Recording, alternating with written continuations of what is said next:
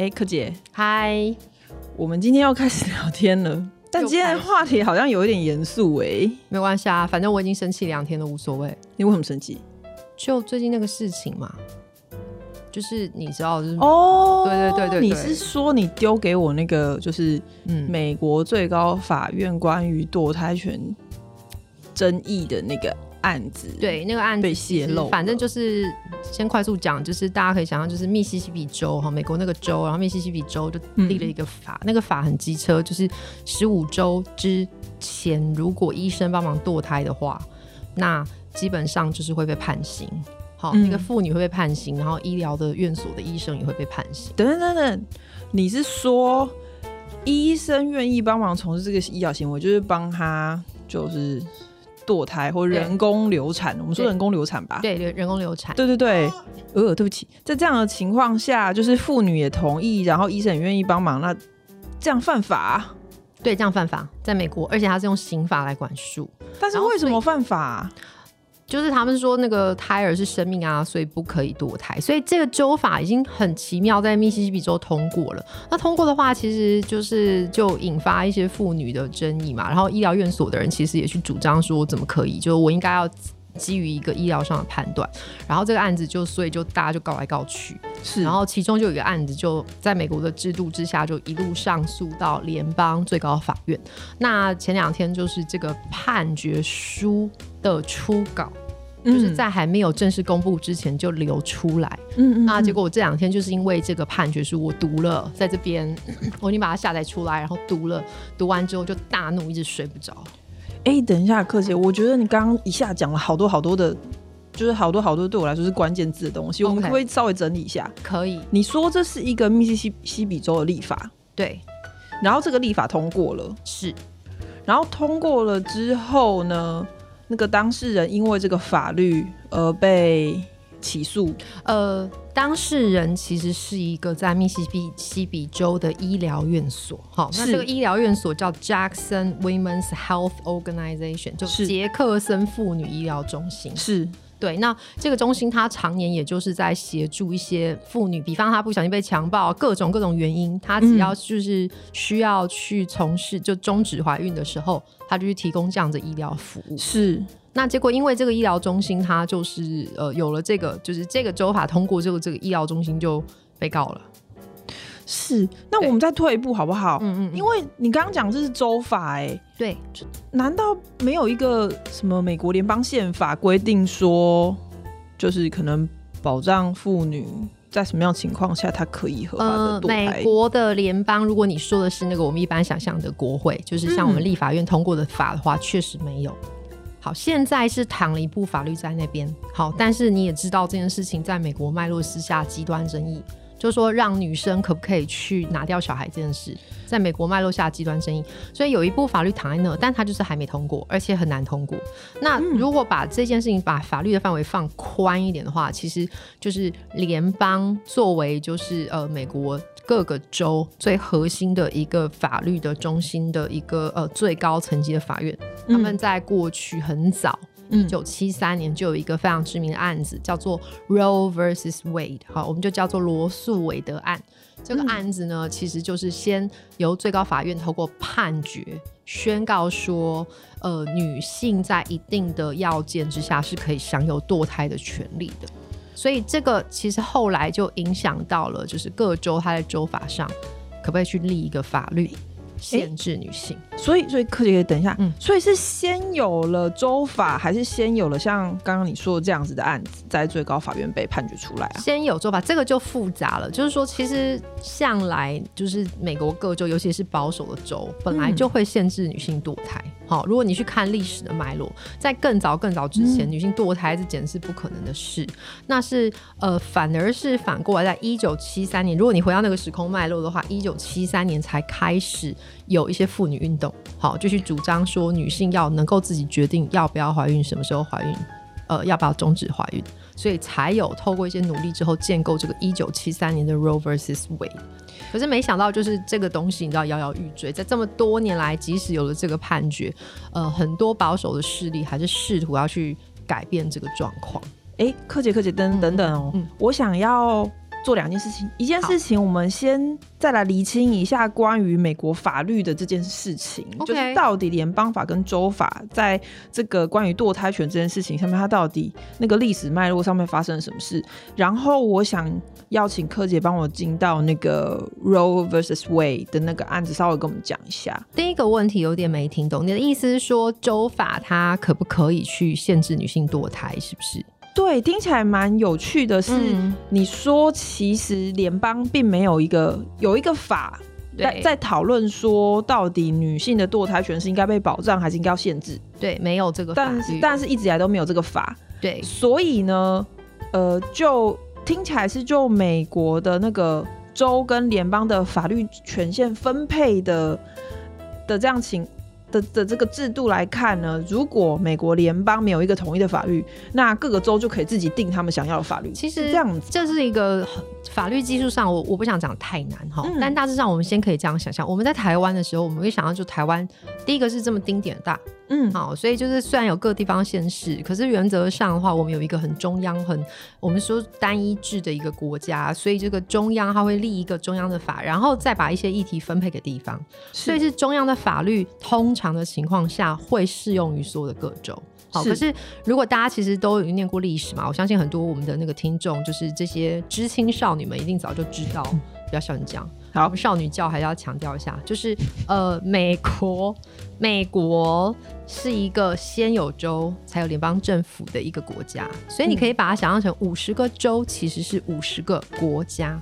很像是五十个国家，所以后来呢，就是原则上州它跟人的关系是建立于国家之前，嗯所以大致上多数的权利是州本来就可以去管制。可是后来为了要使五十个州成为一个统一的国家，所以制定了一些就是从邦联嘛，大家可能学历史都学过邦联到联邦，嗯那这个联邦的建国就透过一部美国联邦宪法。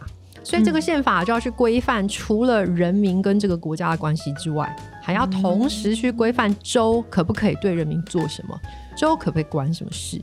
所以在这个脉络之下，在以前没有人试图去把就是女性的堕胎这件事情连接到联邦政府之前，嗯，其实各州就是你想想看，五十个国家五十部法律，有的国家比较自由，嗯。它就会允许妇女堕胎，了有些就不允许，所以是这样的情况。哇，这听起来真的是很清楚。谢谢柯姐。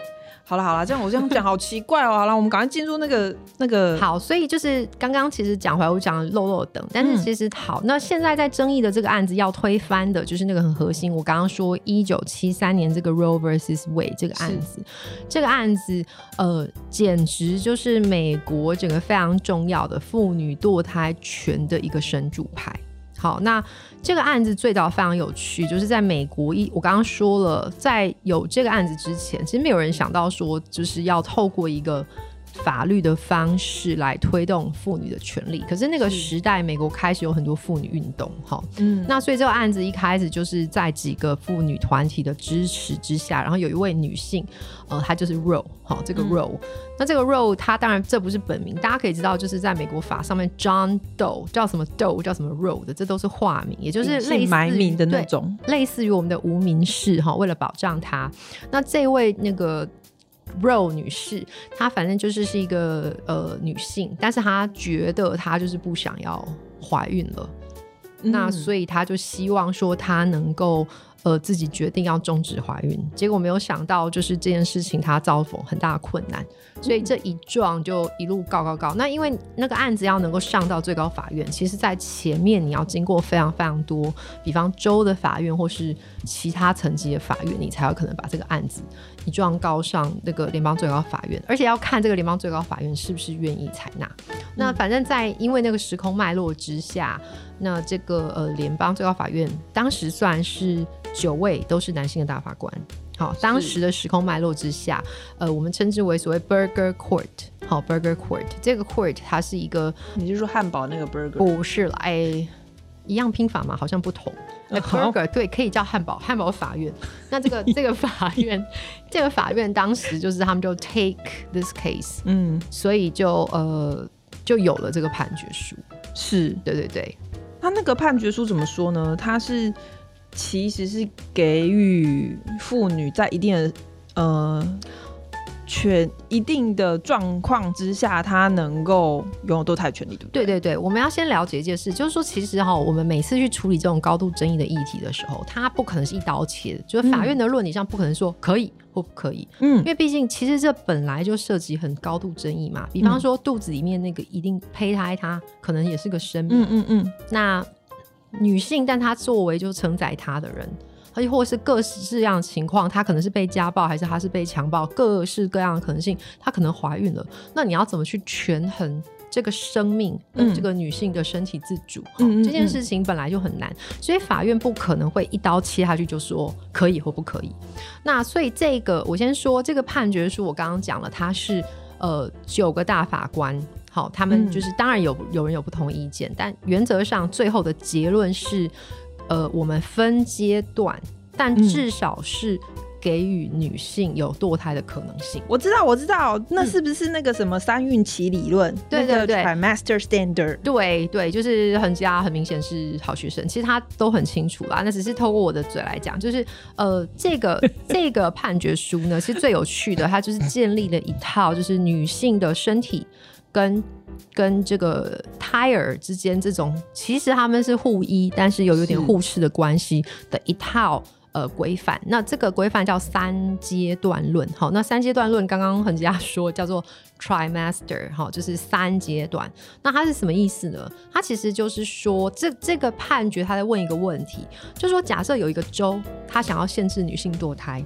是在什么情况下可以限制？嗯，那如果他不限制的话，什么情况下妇女可以享有权利？嗯嗯，所以你看，他就是试图去做这个界限区分嘛。好，那就分三阶段。好，那这三阶段是什么呢？以这个胎儿的所谓的能不能够存活？好，这个存活叫做 viability，哦它是不是有一个存活性作为考量？那第一阶段就是通常当时的科学证据是说，如果你在三个月之前，好。那个胎儿在三个月之前的话，原则上是女性可以堕胎，除非今天就是几乎是没有除非哈，在这个标准之下，只要是呃女性想要自主的堕胎，然后医那个医生也觉得这个堕胎没有什么风险，因为其实堕胎是有一些手术风险的，那他原则上就要遵守这个女性。的自主意愿，好，这是第一阶段，就是三个月以前，宝宝还很小的时候。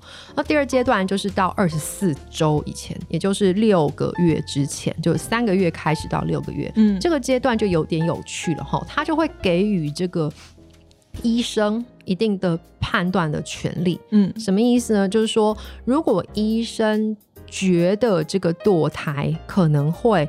影响这个这个堕胎可能是呃什么情况？就是医生觉得这个怀孕会对这个妇女嗯造成很大的生殖风险。比方说这个妇女，比方她心脏不好，或者说这个她有一个堕胎的必要性，或甚至她的那个心理上面健康上面不适合继续怀这个孕，或者怀这个孕会造成这个妇女的危险。嗯，那除非是这个状况下，那医生就可以。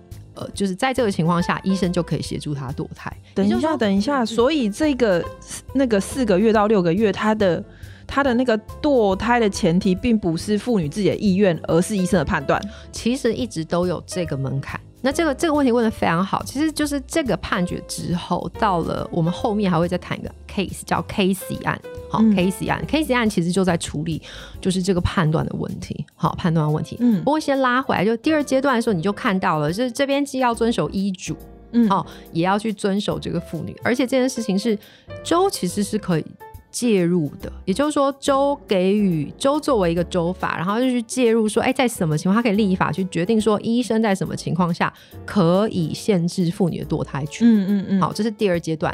那当然，大家可以想象到最极端的情况下，就是小孩子已经超过二十四周，很大了，对不对？嗯嗯。那那个时候有一个说法叫做，就是有心跳了嘛，对不对？心跳也很鲜明了，而且这个小孩子他已经可以脱离母体并且生存，就是所谓的 viability。我们刚刚讲的生存率。存活率这件事情已经很高了，那它已经是一个生命了，那我们当然要保护它的生命，所以拖到那么晚的情况下，原则上是禁止堕胎，或者就变反过来是，除非继续怀它很危险，是非必要是不可以把这个小孩子拿掉的。是好，所以是这个判决书就设立了这个所谓的 trimester 三阶段论，然后以这个 viability 好存活率的这个标准来讨论女性可不可以堕胎。对柯姐，柯姐，所以这样子这样子讲下来，就是以这个标准后来开启的，一直到现在，呃，美国的各个州法，它在立法的时候，就是它那个立法内容到底可以怎么立法的这个，它是以这个三段论作为判断标准。原则上是这样，可是很好玩，就你知道保守派或是、嗯。对不起，我就直接讲，就是把还是有些是萌萌嘛，哈，就是说那个非常非常保守的，嗯，那一些就是觉得生命权很重要的这些人，他们就无所不用其极的去推进那个可能性。嗯好，所以其实我们可以知道，就是在美国脉络之下，像纽约或者加州是自由派的地是方，哈，所以就是这个地方的话，它就是呃非常的 liberal，甚至原则上是原则允许堕胎的，甚至连医生的医嘱这件事情，他在判断上也是高度的科学化，而不是让州有一个介入的权限。他只是说州可以介入，可他没有说州一定要介入，对不对？嗯好、在那个判决之下，那所以你就看到就是联邦啊、加州这些州，哎，它就比较 liberal 一点。那呃，所以你可以想象，如果你是住在纽约的女性，嗯，对你来说，这个州就是让你，比方你今天真的是不想要这个小孩，那你甚至就是你可以有一个呃场所，好、是用安全的去解决这个问题。嗯可是有的州它就未必是如此，而且在在那些越是那些的地方的州，其实他们后来保守派就无所不用其极。什么意思呢？比方第一个，他从一些美美嘎嘎别的地方，比方我举例好了，后来在德州，他们就立了一个很神奇的法律，那个法律叫做就是呃，如果胚胎心跳法案不是不是那个是更后面了，哦，那更后面了，就是德州有一个很有趣的案子，就是那个德州呢，他又立了一个法，他就说，哎、如果今天要堕胎的话，你要你要告知他，然后让他有几天的审阅期，告诉他堕胎的风险，哦然后还有把那个荧幕把它亮出来，让你看到小孩子的影影形象，然后一直说服你，一直告诉你说，哎、堕胎不好，堕胎不好在。中间有很多阻扰，对，就是让你觉得那女性其实会害怕，然后在这中间，这个还是比较软性的那一种。嗯还有一种是他直接就是从这个医疗院所的规格下手。它美其名叫做说，哎、我要来查核医疗院所，你是不是够卫生？你的规格是不是够大？你的设备是不是够好？但其实它就借由这个方式去关掉很多比较小型，本来可以帮比较没有钱的女性堕胎的这些医疗院所。嗯嗯那你知道，比方以德州来说，德州超大，对不对？那你从呃，你住在达拉斯，你要跑到休斯顿堕胎，简直嗯不可能。那更何况是其他比较乡下的地方。好，那所以这个东西后来就透过很多很多这种技术层面嗯的方式去推进。那这个就会连接到凯西案，我刚刚讲的 Casey 案。这一次推翻的也包括凯西哈，这个凯西其实就是发生在我念书的那个地方，就是宾州。宾州这个地方，它有一个很有趣，就是说有个医疗院所，有一部法律是说，如果你今天就是要堕胎的话，必须要。呃，事前有一些告知，并且有一些审阅，好、嗯并且有一个考虑期等等这个东西。然后，呃，在这个情况下，就有人发现说，哎、很有趣，哎，就是只要有做了这件事情，通常女性就会不回来了，因为她会害怕嘛。哦，然后所以就嗯导致说，其实很多人他外观上看起来好像是给你这个 facility，但其实嗯很多女性其实是反而不敢去。嗯好，结果这一件事情后来就就又有一个诉讼，所以才有这个凯西案。那凯西案里面呢，这个法院当时那个法院呢，就是呃也是一样，已经开始有女性大法官了哈。就是是我们历史上，在美国历史上面，第一个女性大法官，她其实是共和党的，哦她就是呃 Sandra O'Connor 大法官。嗯。那在那个脉络之下，他们还是继续捍卫女性在一定的要件下要有堕胎权，也就是她继续高举 Roe versus Wade 这个三段论，只是他加上一个很有趣的标准，叫做 undue burden，就是说 undue 就是不合理的的一个负担。他的意思是什么呢？哎、确实，如果在这个三段论的前提之下，如果当今天周觉得要加上很多的其他要件，嗯如果当这个要件会造成妇女堕胎上很大的一个负担与疑虑的时候，嗯嗯嗯我们就不可以，因为这还是违反了那个 Roe versus Wade 的精神嘛。嗯好，所以就是这个 Casey 案，当时其实已经很险了，因为一直就是有各式各样的挑战，然后反正最后这这一块就是说，允许妇女堕胎这个权利还是被守了下来。嗯嗯，那那个是一个一九九七，我记得哎，一九九二还是一九，我忘了，就是一九九零年代的一个案子。那不管怎么样，这个 Casey 案跟这个 Roe vs Wade 设立的这两个标准，好，就一直保留在现在。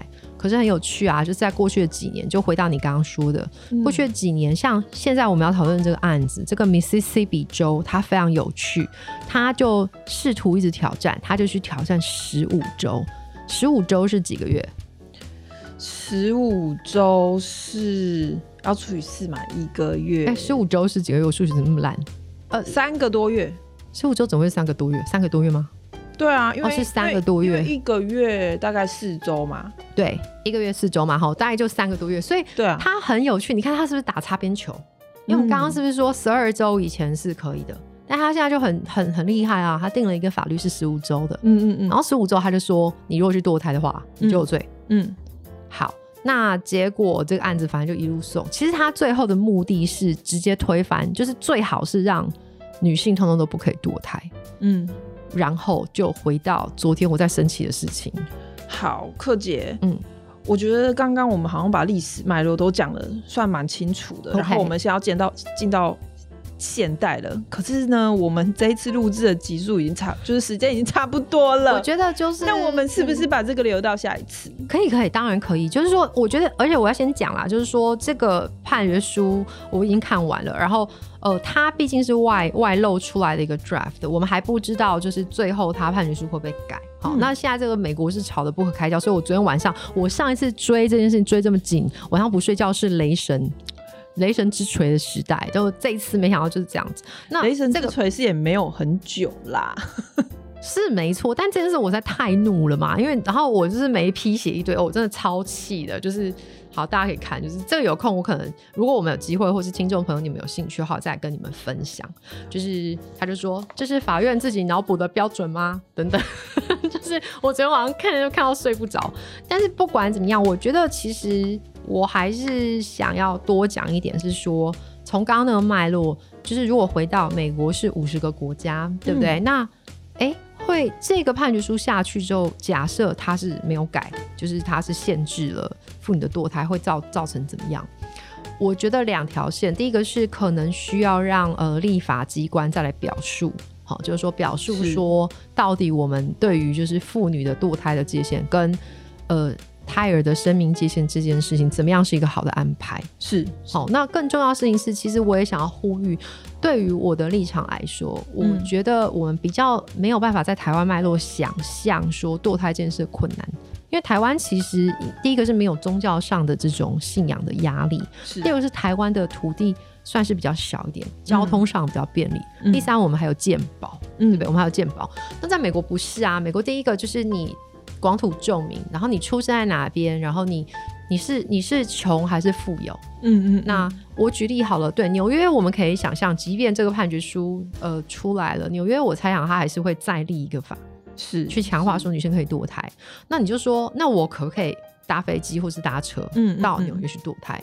可以。可是各位要想想，如果你今天是一个 Mississippi 受暴的妇女，嗯，好，然后你今天要堕胎，然后你是黑人，我们这样讲，因为普遍有很多就是比较，哦，对不起，怎么了？我讲黑人不对吗？没有，你继续，你继续。好，就是说，假设她是比较贫穷的女性，然后她交通不便，她根本就没有能力，还有她没有这个 knowledge，是她怎么办？哎，我都没有讲可怕的事情。你们知道，在一九七三年 Roe vs Wade 之前。女美国的女性怎么堕胎？你知道吗？找秘医嘛。嗯，还有一个最神奇的，这个真的有，他们拿衣架把自己肚子里面的小孩勾出来，拿衣架，真的是太恐怖了。衣架把它扯之后就是勾出来，就是反正就是把我子宫弄坏就不可能怀孕了。但是通常，然后找秘医的话，一定就是很危险嘛，风险很高这样子。对，那所以就是呃，我们虽然可以想象说，美国还是有一些地方是可以呃帮助妇女的。嗯，可是假设你很穷，对不对？假设你没有钱，假设你连就是这个车票都没有，然后还有美国是医疗是很贵的，对不对？它没有健保，那这就是什么？这就会导致说，这个性别问题还会交织到其他的种族问题，或是贫穷问题。我觉得这个是一个很严重的事情。所以我觉得这个部分其实它还有很多衍生的东西，我们可以继续讲。那我们是不是今天就先在这里，然后顺顺的进入我们的工商时间可？以，可以，可以，当然啊、然后我们就留待我们下次讨论好啊。哟，好哟，就是对不起，因为我今天情绪非常的高昂，所以实在是没有能力去搞笑。但是我就是呼吁大家也继续去关注这个案子。嗯，好那今天呢，我们接下来进入我们的工商时间。耶、我可以吃东西了吗？没有，在工商时间的部分是柯姐要来跟我们讲一下那个我被突袭了。C 岛。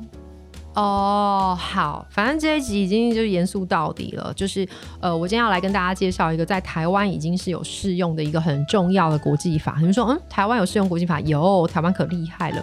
我们有一个人权公约，叫做《消除一切形式歧视妇女公约》，有没有很长？消除一切形式歧视妇女公约。那它的英文名称很长，叫 C 岛，你们就记得是 C E D A W。那这个公约其实是我国自己，我们现在不是联合国成员，但是因为我们呃，就是对于人权这件事很推很重视，然后妇女的权益很重视，所以其实我们先前就自主的加入这个公约。那什么叫自主加入？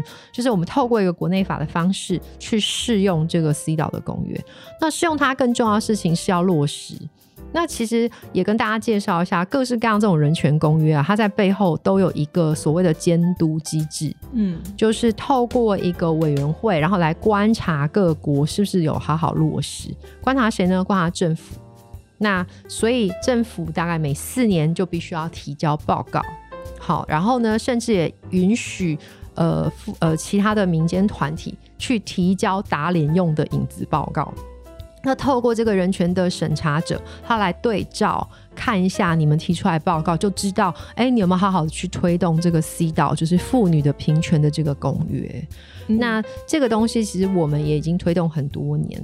那要落实它的话，其实台湾我觉得也做的还不错，哈。那所以这个的话也是欢迎大家，其实我们的呃官网，就是政府的官网有所我觉得其实只要在 Google 查“消除对妇女一切形式歧视公约”，或是直接打呃 C E D A W，然后公约这样的中文，其对实 Google 就能够帮你把公文走出来啦。错，然后官网上有所谓人权大步走，然后里面有很多很多的历史文件，你可以看到国家写的报告，你看到 NGO 写的报告，你就可以参互，其实还蛮疗愈的啦，嗯就是相互打脸嘛。吼熊闹鬼丢进步，我觉得超级好，我是不知道别人有没有觉得疗愈，我觉得超疗愈的、啊。但是你个人好像是觉得蛮我就非。常开心啊！我觉得就是看那个报告，就是哦，官员就是很很卖力的写了很多报告。其实我们官员有努力啊，不能说官员没有努力，但是就 NGO 还是毫不留情的监督，然后就是互相闹鬼这样子，我觉得还蛮有趣的。所以欢迎大家自己去做做功课喽。好，柯姐，那我们今天就准备 end 在这边喽。好哦，然后我的那个都没吃，但总之就是大家陪我一起继续愤怒下去吧。女性需要愤怒，就这样。嗯，也那在这里也跟大家分享，如果